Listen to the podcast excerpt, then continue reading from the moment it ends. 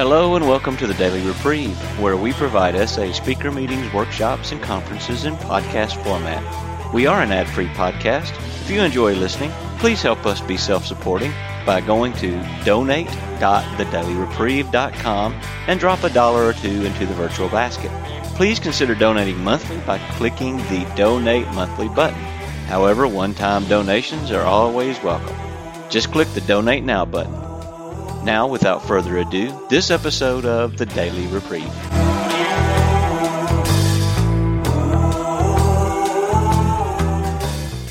Wouldn't roll it back, and that's beautiful. And I would say, you know, take a look at your sobriety date, but let God guide you. Like all my sponsees, I say to them, hey, I've told you very explicitly what to do now, for God's sake, don't do it. You let God guide you. No, I understand, I understand, John. We're, thought, we're talking about thoughts now. This Yeah. isn't anything he's done. Well, no, but, okay, but that's the whole point of what I'm saying is that the thoughts are of more consequence than we originally thought. And it's, how, uh, how, how much sobriety have you got? Okay. Uh, you will, as you go along, John, I, and I don't mean, I'm not meaning this in a disparaging. As you go along, I think you will come to share more of this understanding. But what business are you in? You're a social worker. Okay. When you were a new social worker, uh, how competent were you? Yeah, you weren't that great. Okay. When I was a new advertising man, I wasn't very good either. but as I stayed at the thing, I learned more. Okay. So it isn't an insult to me that I wasn't very good at first. That's just the nature of the, of the beast. Okay. Did you have a question? Okay. Right there. I'm Charlie. I'm a recovering sex addict. Um, about sponsorship. I have Yeah. a question. You don't want to. You said you don't want to shove recovery down someone's throat. Right. What do you do when you have a sponsee and he just wants to stay at one place? He Right. doesn't want to grow. Okay, the answer is, if a sponsee, what do I do with a sponsee who just wants to stay in one place and doesn't want to grow? And the answer is, I want to get upset and I want to scream and yell at him, and sometimes I do, but I shouldn't.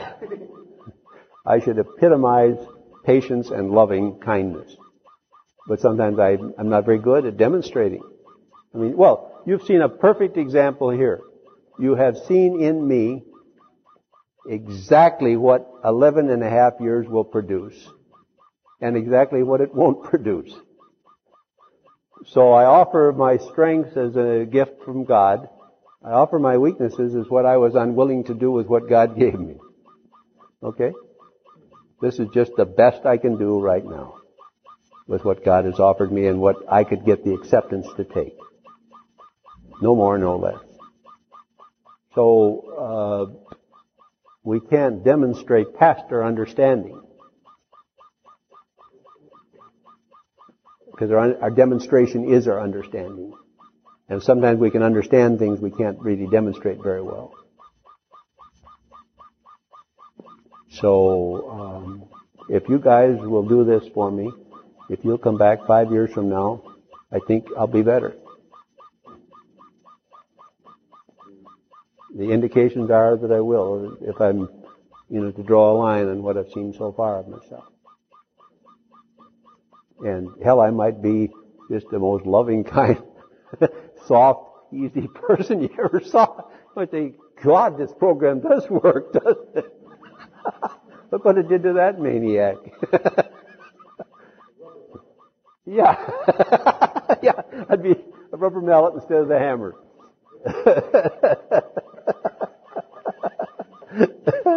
and Mark and Jerry would just appreciate that so much. and they're such nice people and they're doing so well. And they deserve, I think sometimes much more than I can possibly give them. But the way it goes, I get, I'm a very limited, finite human being. But God isn't finished with me yet. He is removing those defects of character of mine which stand in the way of my usefulness to others, or, or is, which stand in the way of my usefulness to you. So those defects of my character which have been difficult for you to handle here, You know, uh, those are the ones God will be gradually taking away. Now, He won't take away all my defects of character, or at least He doesn't say that anyplace.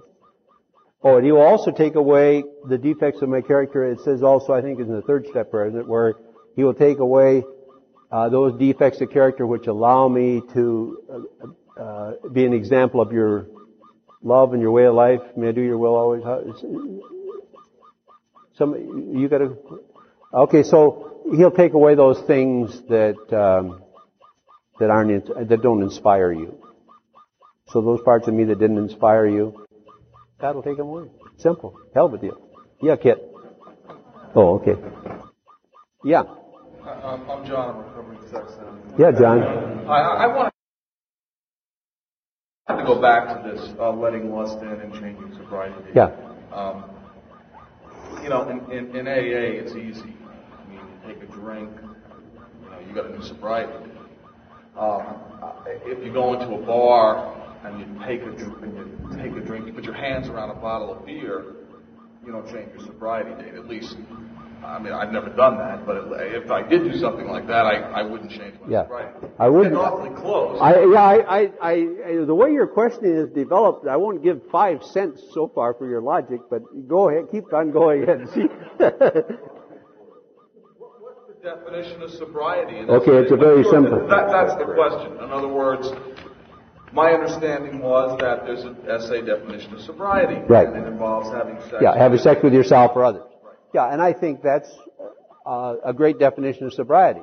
What I have done as I've gone along in the program is I've asked a higher level of that definition than is there.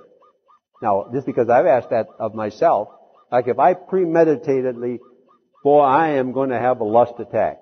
I'm going to take some of them videos that I got and I am going to play the hell out of them and I'm going to really get into it. Where I am today, that's a slip. Okay, let me give you a horrible example on your AA situation. I happen to have the old AA old timers tapes. And Ebby, who carried the message to Bill, was always a little out of joint that Bill didn't date the start of AA from when Ebby came to him. And he also, Ebby was nose was out of joint. I just found out recently in another old timer AA tape that Ebby didn't get credit for founding AA instead of Bill. Okay, but I know why uh, Bill didn't call AA starting until he and Dr. Bob met, because I've got an old AA tape of where Ebby is. He he had a slip after he introduced Bill to the program, and then he got back in. He was down in Texas and recovered, and was uh, Bill was invited down to speak, and so Ebby introduced Bill.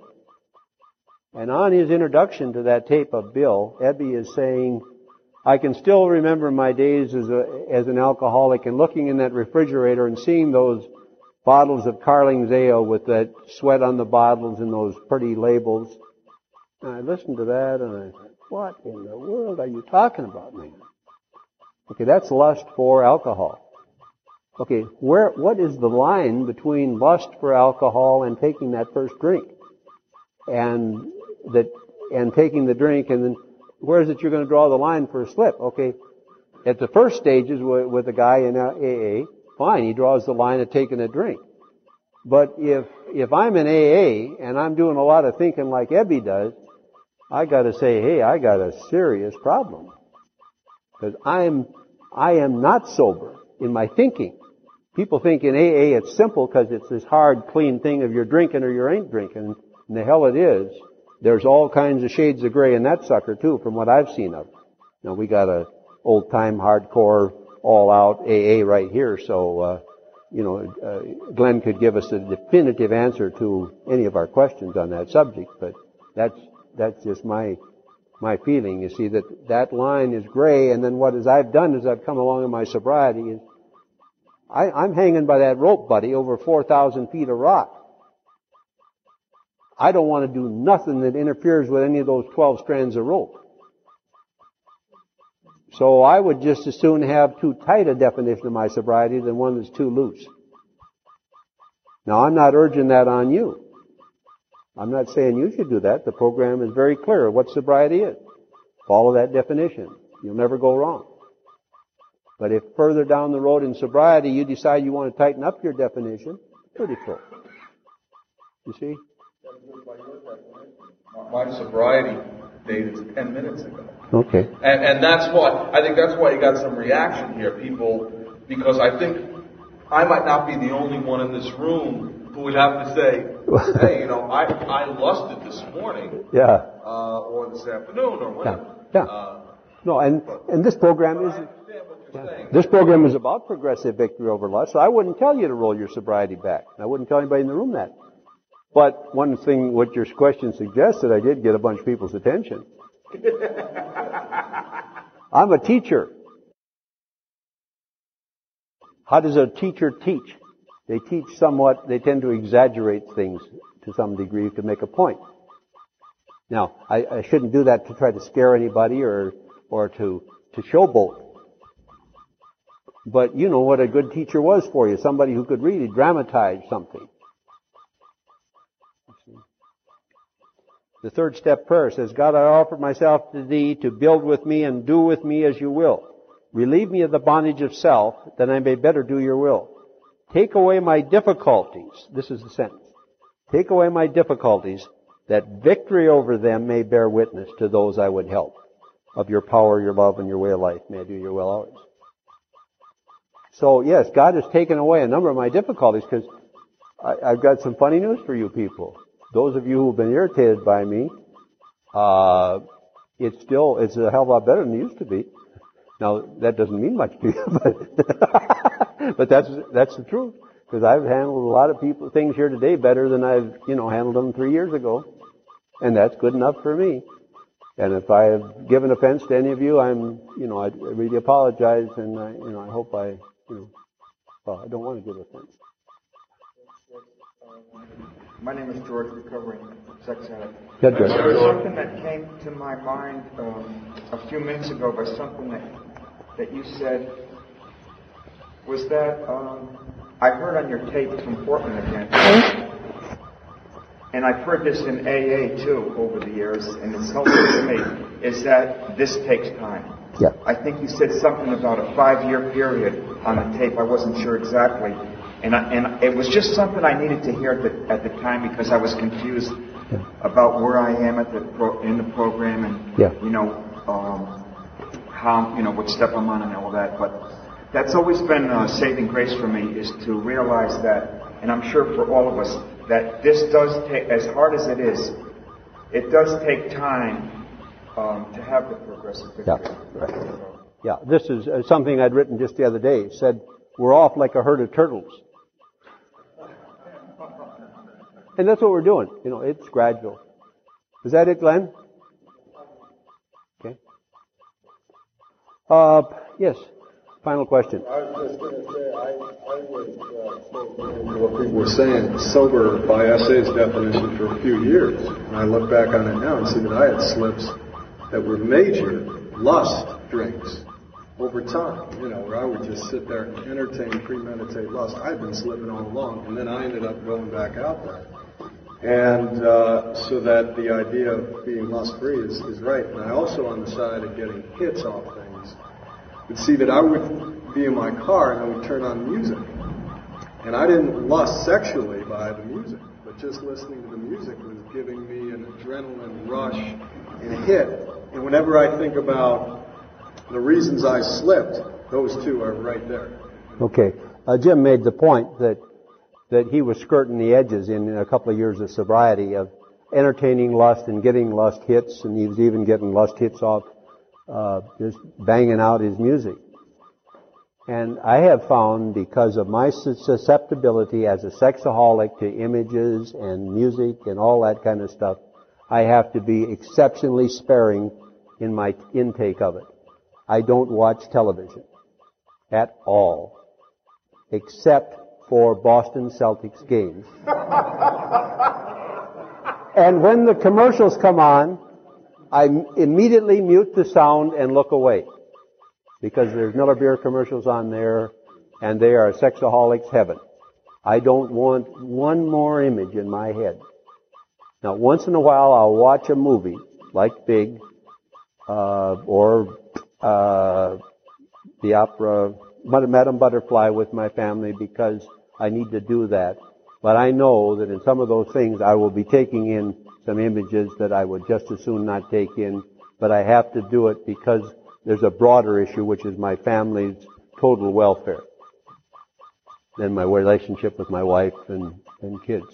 But now I will not be careless and watch things uh, just to, to sit there with her and watch things, and there's a part of her really wants me to do that. So that's it. We'll talk some more on the last thing, and I really appreciate your help. Thank you. Ha ha. You know, talk about an apropos conversation. Remember that sobriety date thing? Guess who just rolled their sobriety date back to zero? Yours truly. You ate in between meals. I ate in between meals. Yeah, Dan noticed it, and, and he's sensitive to it because he's had some acquaintance, personal acquaintance with the issue. And he said, Jess, you're eating a cookie. I said, oh my God. I didn't even notice it. I had to win one at each of the breaks. So there was a lack of mindfulness there. And he apologized afterwards. He said, Yes, he said, I didn't mean to be leaning on you. I said, No, no. On the other hand, the contrary, I need to develop mindfulness. And I said, It makes a heck of a story.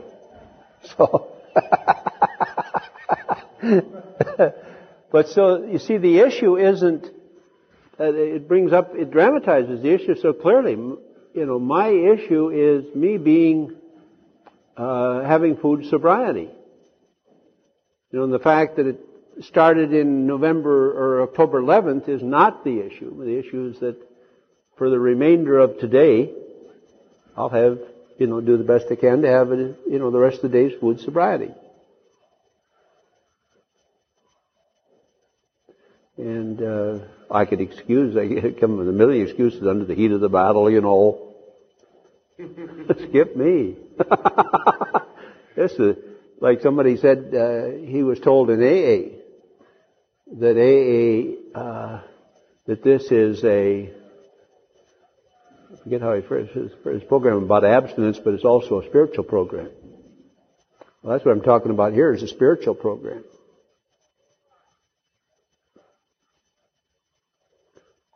And uh,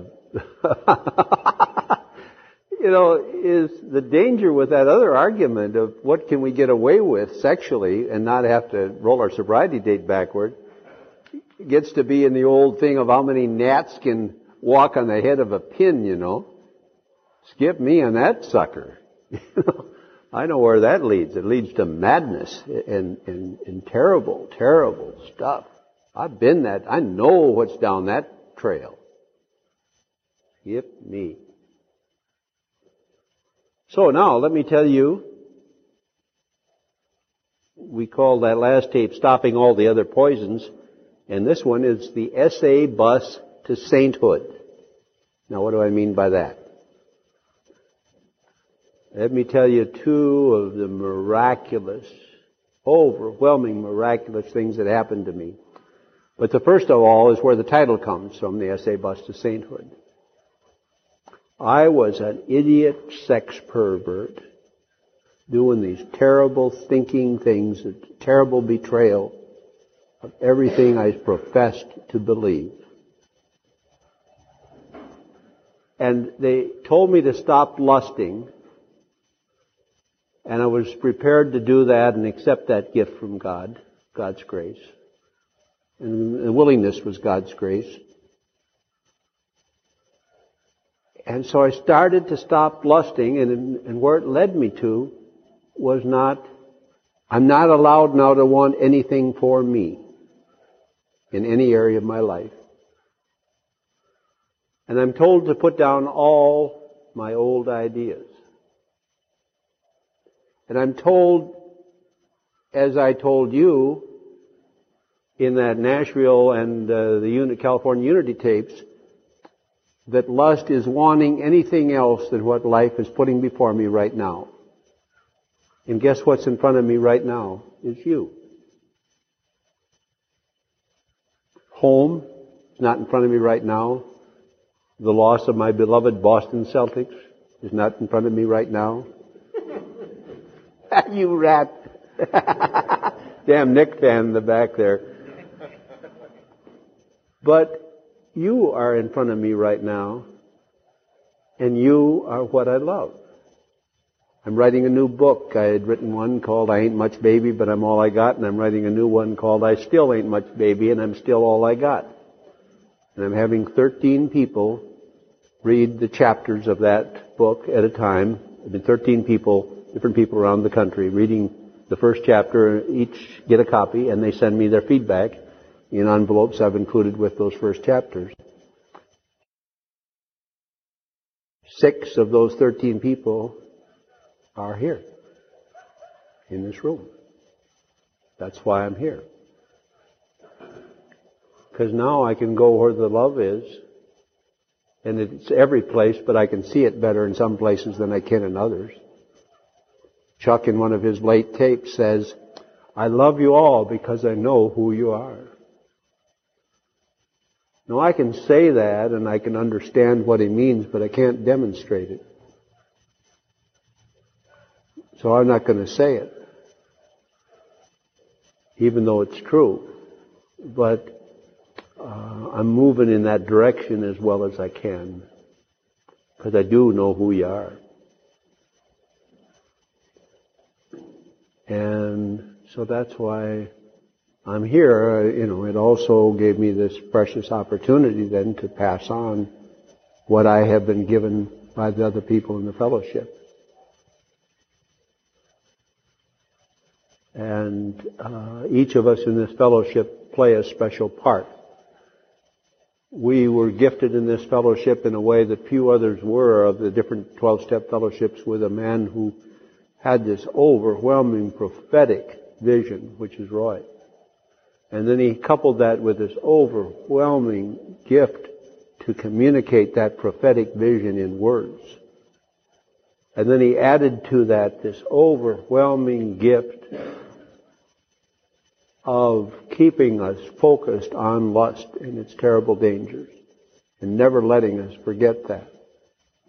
You know, uh, Roy's a limited human being just as I am, and he has certain areas where he can't work in yours quite as effectively.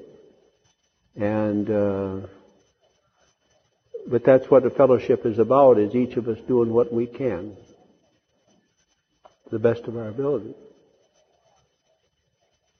And each of you will be called to leadership because you are like the cadre in the army in before World War II, when there was uh, the army was perhaps uh, 200,000 men. There were guys who had been corporals, or rather colonels, in World War I who were down to master sergeants in that army. But that cadre of two or three hundred thousand men in 1938 was capable of being expanded to an army of 10 to 15 million men. But you see, we think we want a lot of people to come to SA, but fortunately a lot of people haven't come to SA yet. And what we are here to do is to deepen and enrich our sobriety so that when they come, we will have something to offer them instead of an empty pot.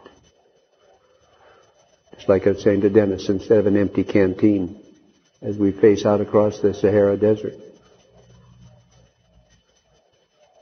And so that each of you, as you look at your spiritual programs, are having a chance to strengthen them and deepen them and make them grow. And so what happened to me, I got on this bus and I started getting rid of everything I didn't have and not wanting anything I didn't have that wasn't right in front of me. And then I go outside, the bus stops a bit, and I go outside and look in the bus, and what's the bus say on the destination? It says sainthood. And I think, how come I'm on this bus? And how come a weird sex pervert, the lowest of the low, is on the highest bus? And there's an old uh, story about a man who walked into a banquet table for a banquet and sat down at the foot of the table. and was asked to go to a higher place. And that's what's happened to me as a sexaholic, and I suspect will happen to all of you as sexaholics. I know it will. It will happen to all of you if you persist. You will find yourself on the same bus. And the good appearing part of you that, and me that delighted to make a good appearance to others will say, well, how come that idiot is on that bus? How come I'm not on it? I never done any of them bad things that they did.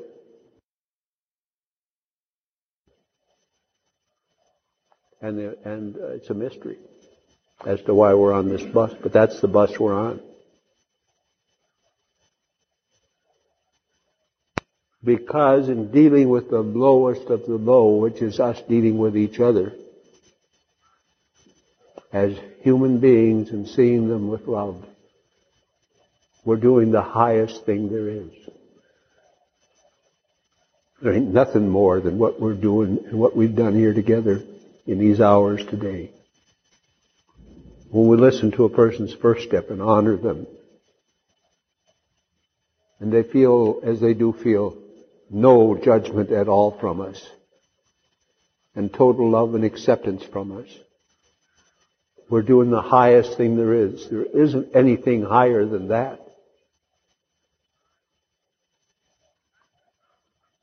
So that any spiritual program I understand, no matter what name it carries, they all point in the same direction. So that's why I feel that we're on this bus to sainthood.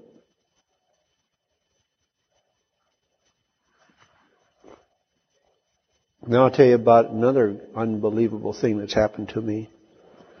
I'm a creature of extremes, as you can so easily see. And my wife says, hey, you've taken this damn program of yours and used it to shut off all things good and real you've turned yourself into a non-thinking, non-feeling, or non-feeling idiot, where you won't take the excitement of uh, watching some weird thing on television or something like that. And she's, you know, she's joking, but she's concerned for me because I tend to take things to extremes. And she said, in your Norwegian fear of feeling, you've taken and shut off a whole bunch of feeling. Like I've said, I don't want any envy, anger, jealousy, resentment, bitterness, hatred, fear, loneliness, any of those things. Loneliness isn't something I fight because that was taken away from me some time ago, many years ago. And I thought, yeah, maybe you're right. Because, like when my wife has very carefully explained in vivid technicolor detail one of my great defects of character. And it's so easy, it's like shooting fish in a barrel to find those. But she explains those things in great vivid detail and I have trouble being grateful.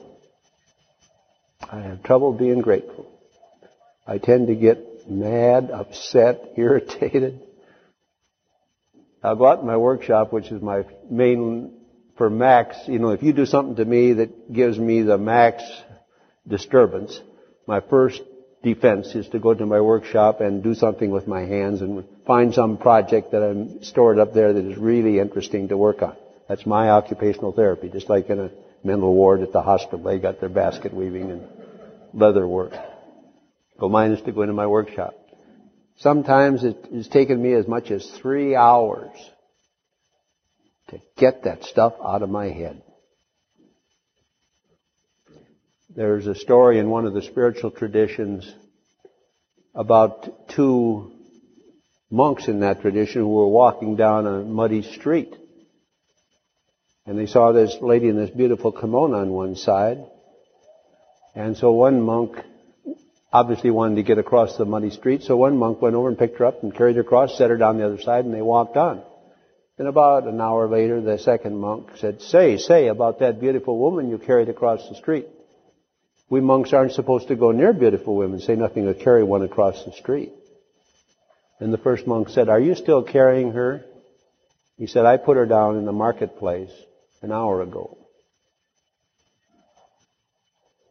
Okay, I've applied that thinking so not only do I not entertain lust in any of its various forms as much as I can see it, I also put all feelings down the minute they're over with.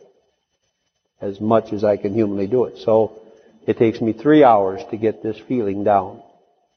But I get it down eventually and I never justify my rightness in not putting it down. I can say she's wrong. I know she's wrong.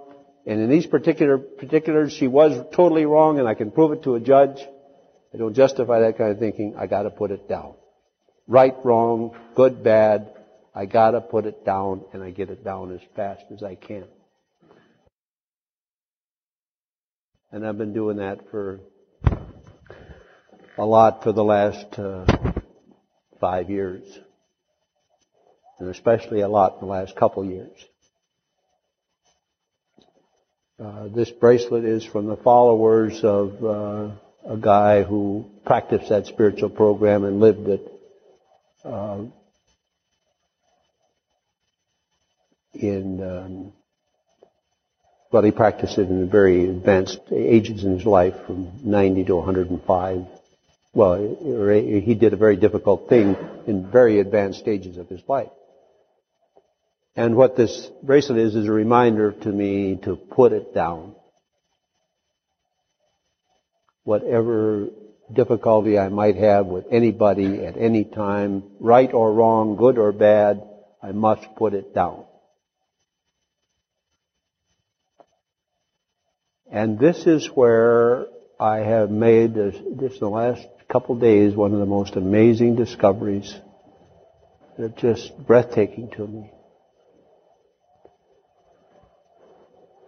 I didn't see the first one, which happened a couple days ago, until day before yesterday. I saw the second one. Uh, my my son uh, got married rather late in late. He was 35 or so when he got married, and married a gal who uh, they thought couldn't have a baby, and so they adopted a baby, and that baby they adopted happened to be my great grandson who was in an unsafe home and uh, ended up in his home in a safe home. Well, lo and behold, the presence of my now grandson in his home uh, did some magical thing to the wife, and she all of a sudden got pregnant. This lady who couldn't get pregnant got pregnant, and so our great granddaughter, or rather, my grandson, granddaughter was born day before yesterday at 10:30 in the morning. So I just, when I found that out, I just hit me, my God, there is a new life on earth. And it was so overwhelming to me. God, there's a new life here. And it's in our family. And it's a part of us. And it's our life this new life. And it was just stunning to me. And it was uh, about three o'clock. I went and picked up Robert after school, and and uh, I'd asked Jackie when you know to go see her, and and uh, we worked it out that I'd go and pick up Robert after school, and then go over, and he and I would stop by and see the baby. So we came by to see the baby, and uh, I was telling Robert, there's a new life in our family. And it happened at 10:30. This new life. And uh, so I went over and, and we waited because she was nursing the baby, and so we waited quite a bit. And I sat there and just looked forward to seeing the baby. And then they had me scrub because I was the grandparent. I could hold the baby, and they said, "Do you want to hold the baby?" And I said, "Sure." So I scrubbed and uh, and then went into a room and held the baby indescribable joy it was to hold that baby. And I talked to the mother and looked at the baby's little long fingers and just such a miracle.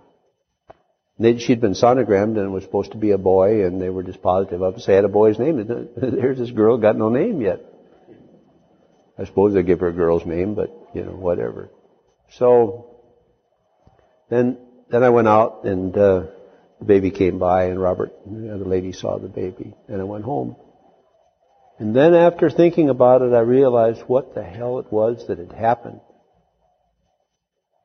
And that was, if you liken feelings to being a bucket, in a bucket, before my feelings were so full in that bucket, old feelings,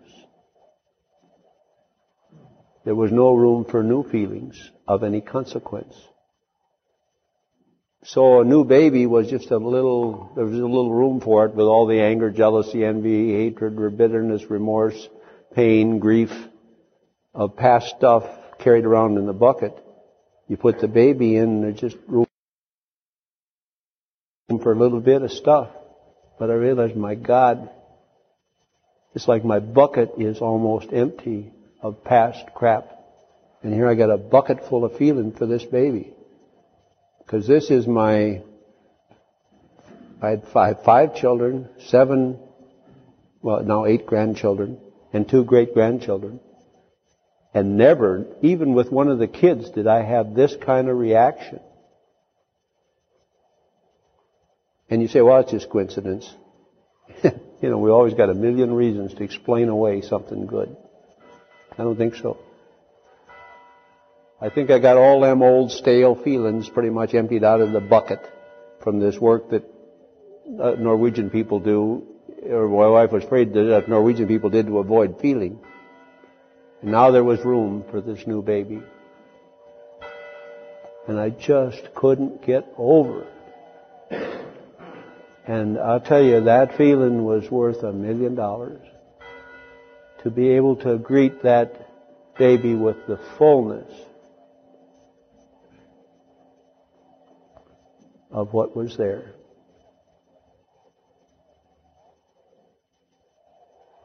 And looking back, I've seen just a you know a few days before some other feelings that were just that, where something just hit me just unbelievably strong.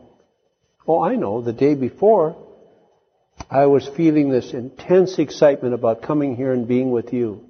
It was just like a kid given a whole a hundred new toys at Christmas because I'm going to be with you. And I'm going to have this chance to say these things to an audience that really understands and really listens.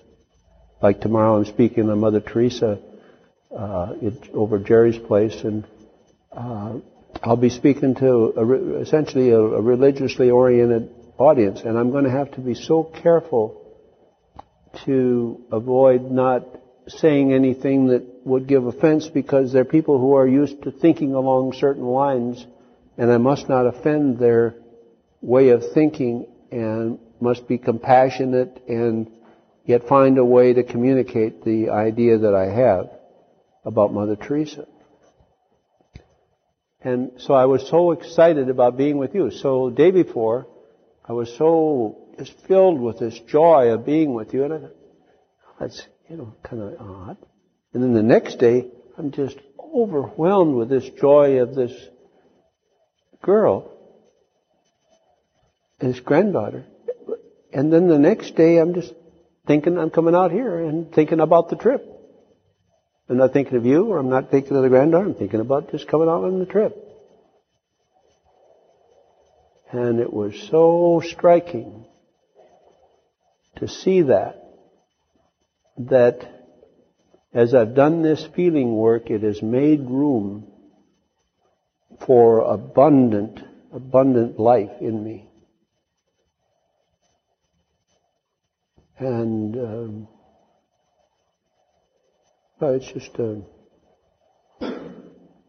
it's just a striking thing because Bill talks about letting go of our old ideas all those things. I was such a smart guy. I thought I knew so much.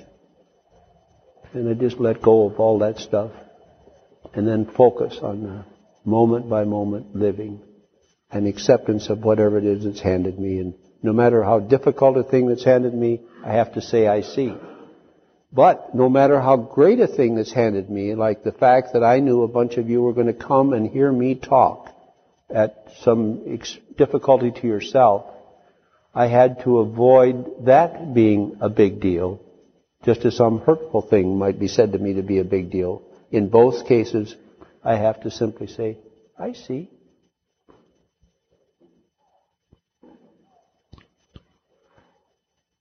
I was telling Singing Mark, who just gave a beautiful operatic performance that stunned everybody and knocked them for a loop last night, that because I know what this program will do for our bodies as well as our minds, it will so relax his body, and, and his body is the instrument, like a Stradivarius violin. It is relatively unchanging, although you subject it to certain humidity changes and things, you can alter the, and affect the tone some. But because Mark's instrument is his body, his sobriety will mean that as the tension is flowing out of his body, his instrument will become more and more the Stradivarius it was originally created to be. So that he can sing it easily, it seems to me, twice as well as whatever he sung night before, or two nights ago that was such a stunning success. And then Two, he'll be given the thing from this program is the humility to accept that without seeing it as some big deal. Because if you don't have the humility to go along with it, it then feeds back and hurts the voice. So that what this program gives him is, an, you know, the same thing is this looseness and freedom and trueness to himself that He is. And to be that God created thing that He was, and in His case it's particularly obvious because here is this voice that's such a true reflector of it. It's like looking at it, you look at a thermometer, it tells you how hot it is, or cold it is. Okay, you listen to Mark's voice and you tell what his recovery is. By how much of Mark's true voice you're hearing and those who knew him as his agent did earlier before recovery and then now sees or hears his voice after recovery could say, my God, what's happened to you? Okay, that's just a year of recovery. What, what's there ahead? So that's such a visible, you see, demonstration of what all of us are offered. It just isn't as obvious as a, as a singing voice like that. See, so those are the things that that happen to us on this SA bus to sainthood. Now we didn't come in here to get those things. We came in here to get rid of our filthy, rotten habit that was killing us.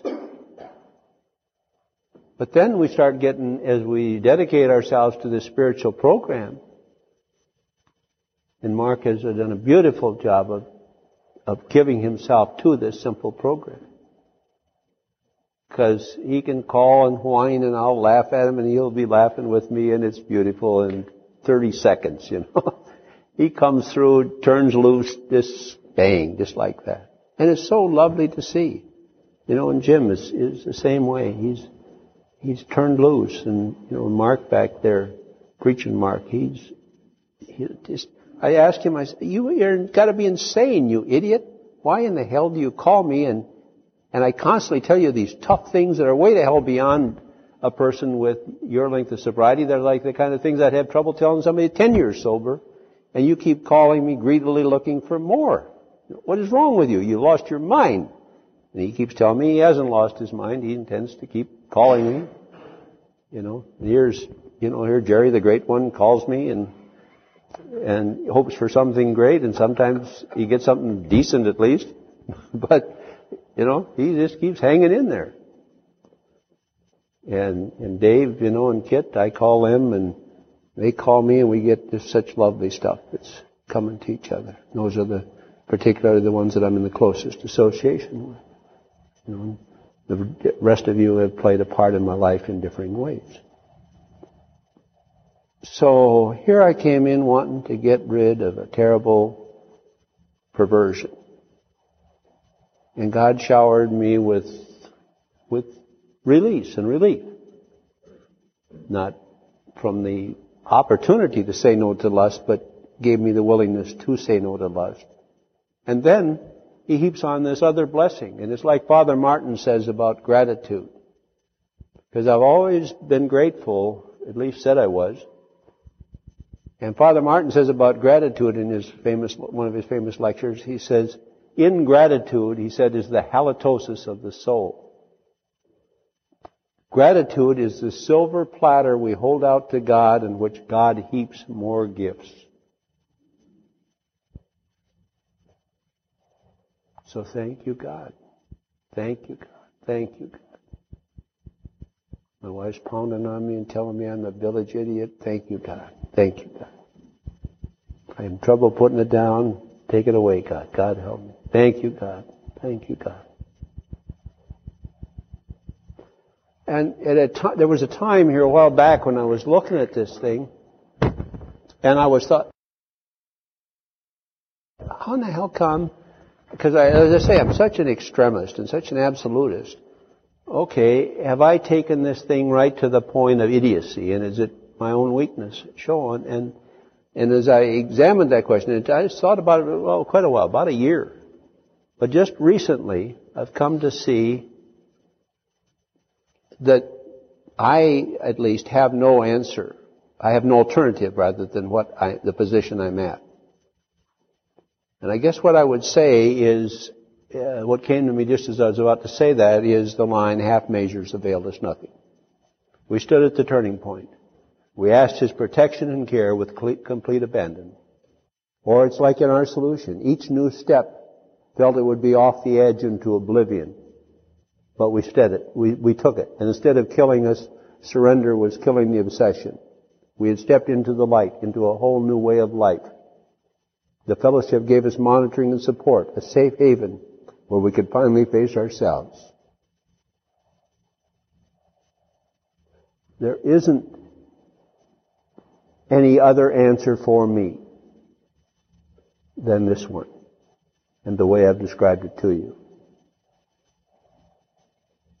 And thank God.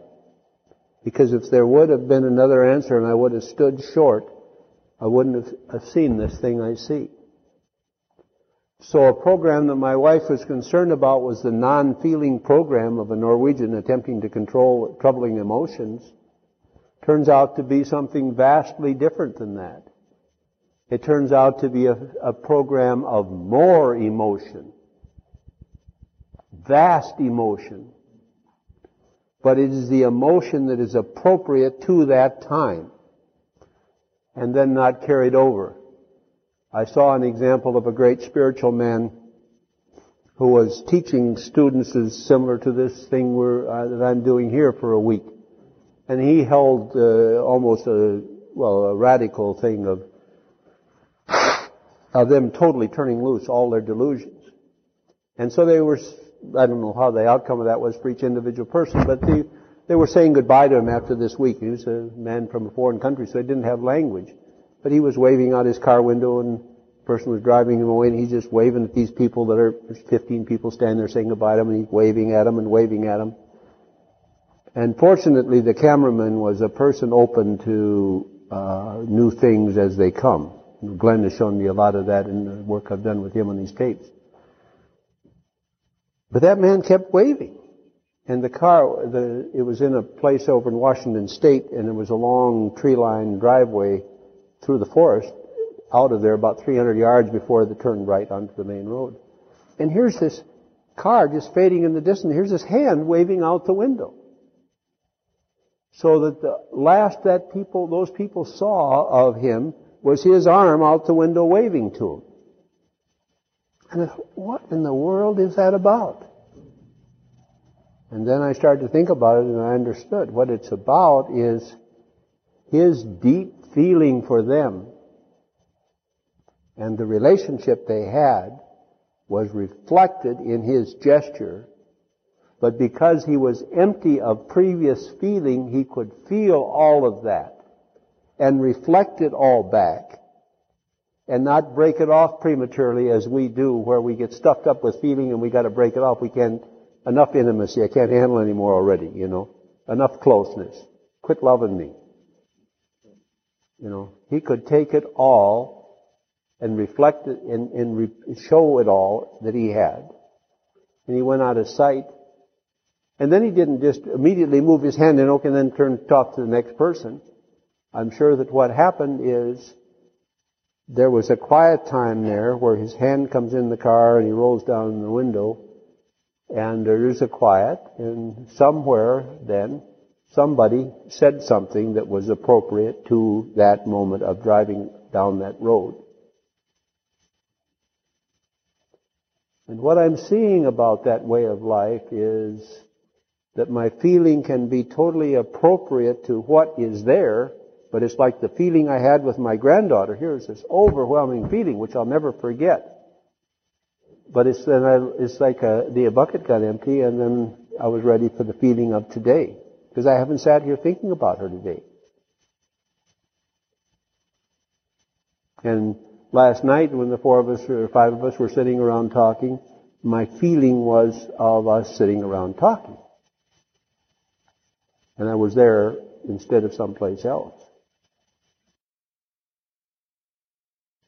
I remember one time uh, my daughter the, uh, came up to me. I was sitting in a chair and staring off into space, and she waved her hand in front of my eyes, and she said, "Dad, are you in there?"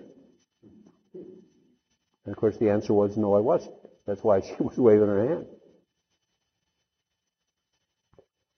A, tremendously beautiful story along this line is a, a woman that uh, gone to my had come to my classes uh, to be prepared as a teacher. I taught teachers how te- taught teachers how to teach uh, came back afterwards and told me a story. And she was an adult, and you know how third grade, you know, little third grade girls love their teacher, especially if she's a good one. And she had two of these third grade girls at lunchtime, at noon, out in the yard, uh, in the grass, sitting beside her eating their lunch. And she saw two other kids over on their tree eating their lunch. And she called out to them, Sarah and Janie, why don't you come over and eat with us? You know, like a teacher does, manipulating and kind of controlling things. And one of the girls beside her piped up and said, Mrs. Phelps, she said, we're here with you. You know, I saw such an example of that in my early uh, sexaholic career. There was, uh, I was in a ski club at the University of Minnesota and we were one of the big dances and I was a big wheel on the campus and all that kind of stuff. And, and I always thought I was ugly because my eyes were so pop-eyed and I tried to look sinister and mysterious practice in the mirror. So I go down the roller rink and, and skate around and people would look at and wonder what he's been up to, you know. Fourth grade, sixth, fifth grade farm kid, you know, in Minnesota. But anyway, I was, uh, I was dancing with this gal at this party the ski club had, and here was a gal there. She was a, a model, and she was the most gorgeous gal in the University of Minnesota, which is like 25,000 people. And here she was dancing with the guy, and she's making eyes at me. And it just made me sick. You know, that's the kind of stuff we did all the time. You know, we're with, we're not with somebody while we're thinking of not being with somebody else. and uh, now, when I'm with you, I'm pretty much there most of the time, as well as I can be despite moments of slips and, and absences.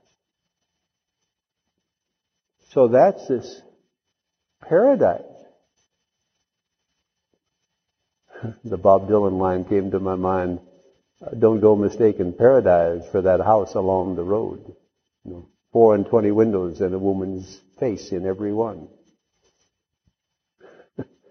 uh, he must have been one of our boys. and uh, but that was it for us. That's where paradise was. But uh, I got a different kind of paradise now. And I don't regret the past, and I wish to shut the door on it most of the time, as I'm happy for the circumstances that I had that brought me here. And I don't regret the consequences for myself or other people. That was part of the great escapade. I don't believe people can be hurt or other harm. They can be hurt, but they can't be harmed because to me the luminescent spirit part of us, of each of us is like a diamond. And we had to go through these precious experiences that we had to prepare us for this. Robin Williams says it so beautifully. He used to be angry at his parents and mad at all the things they didn't give him. And then he realized that his comic genius had come to him as a way of coping and dealing and his answer to what had happened to him. So he was on this television interview blessing his parents for the help they had been to his development as a person in his career. So that's triumph over adversity as opposed to victimhood. A lot of people want to walk the victim path today. I'm being victimized, poor baby. And it's, it's a delicious thing. It's like eating a lot of fud. It's really delicious. The other thing is it's got a kick to it, the same kick to it that eating too much fudge has got. Remember the time my mother made those cookies out of Rice Krispies. You put that frosting, chocolate frosting on top and make them in a big cookie sheet. I ate the whole batch. I was so damn sick of those things. It was so many years before I could even look in the eye again. So yeah, that stuff, just like our stuff, seemed to, to taste pretty good at the time, but it left such a terrible, terrible aftertaste. Uh, you know what, troops? I got the job done, and I thank you all for the beautiful help you give me. I'm going to have some questions for somebody, but I want to, before that comes, I wanted to say how, how much I appreciate what you've done for me. Because you've given me the chance to search my heart in the furthest nook and cranny to see what it is that's there. And only your eyes and your loving faces could have drawn out of me what has been drawn out of me here today. I came in here tired and exhausted in body, but I asked God to guide me and help me, and you've helped me. And I'm just so thrilled at what has happened here and what has been produced. And my responsibility to this fellowship is to pass on what was passed on to me.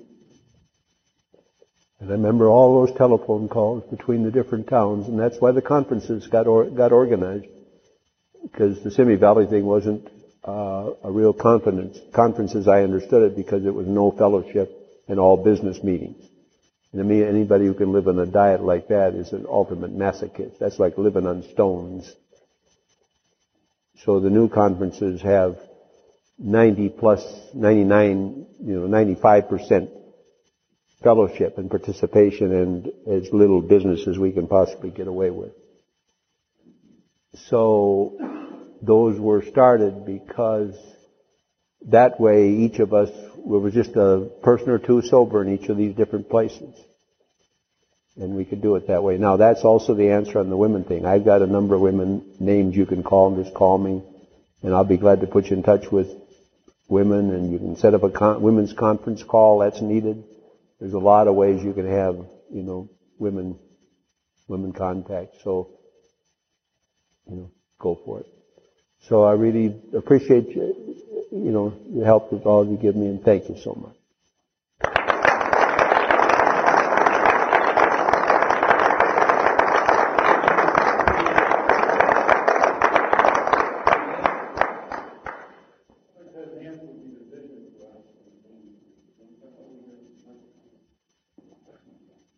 Uh, before they do that, Jerry, let me just see if uh, there's a couple of question or a question or two. Just just wait there.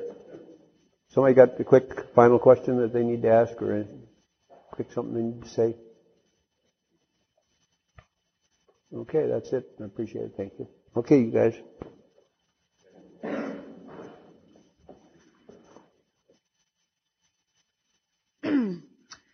we realize we know only a little God will constantly disclose more to you and to us.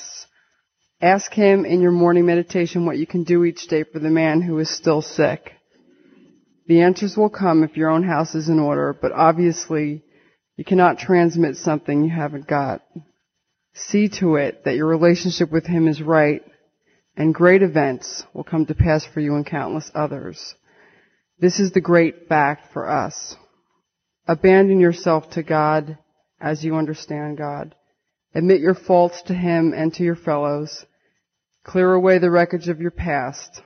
Give freely of what you find and join us. We shall be with you in the fellowship of the Spirit, and you will surely meet some of us as you trudge the road of happy destiny. May God bless you and keep you until then. I would like to thank you for listening to this episode of the Daily Reprieve, the best source for experience, strength, and hope for SA members. Please subscribe to this podcast to be alerted of new episodes. Please show your support by donating to the Daily Reprieve by going to donate.thedailyreprieve.com and choosing either monthly donations or a one time donation by clicking Donate Now. Thank you for listening and stay tuned for the next episode of The Daily Reprieve.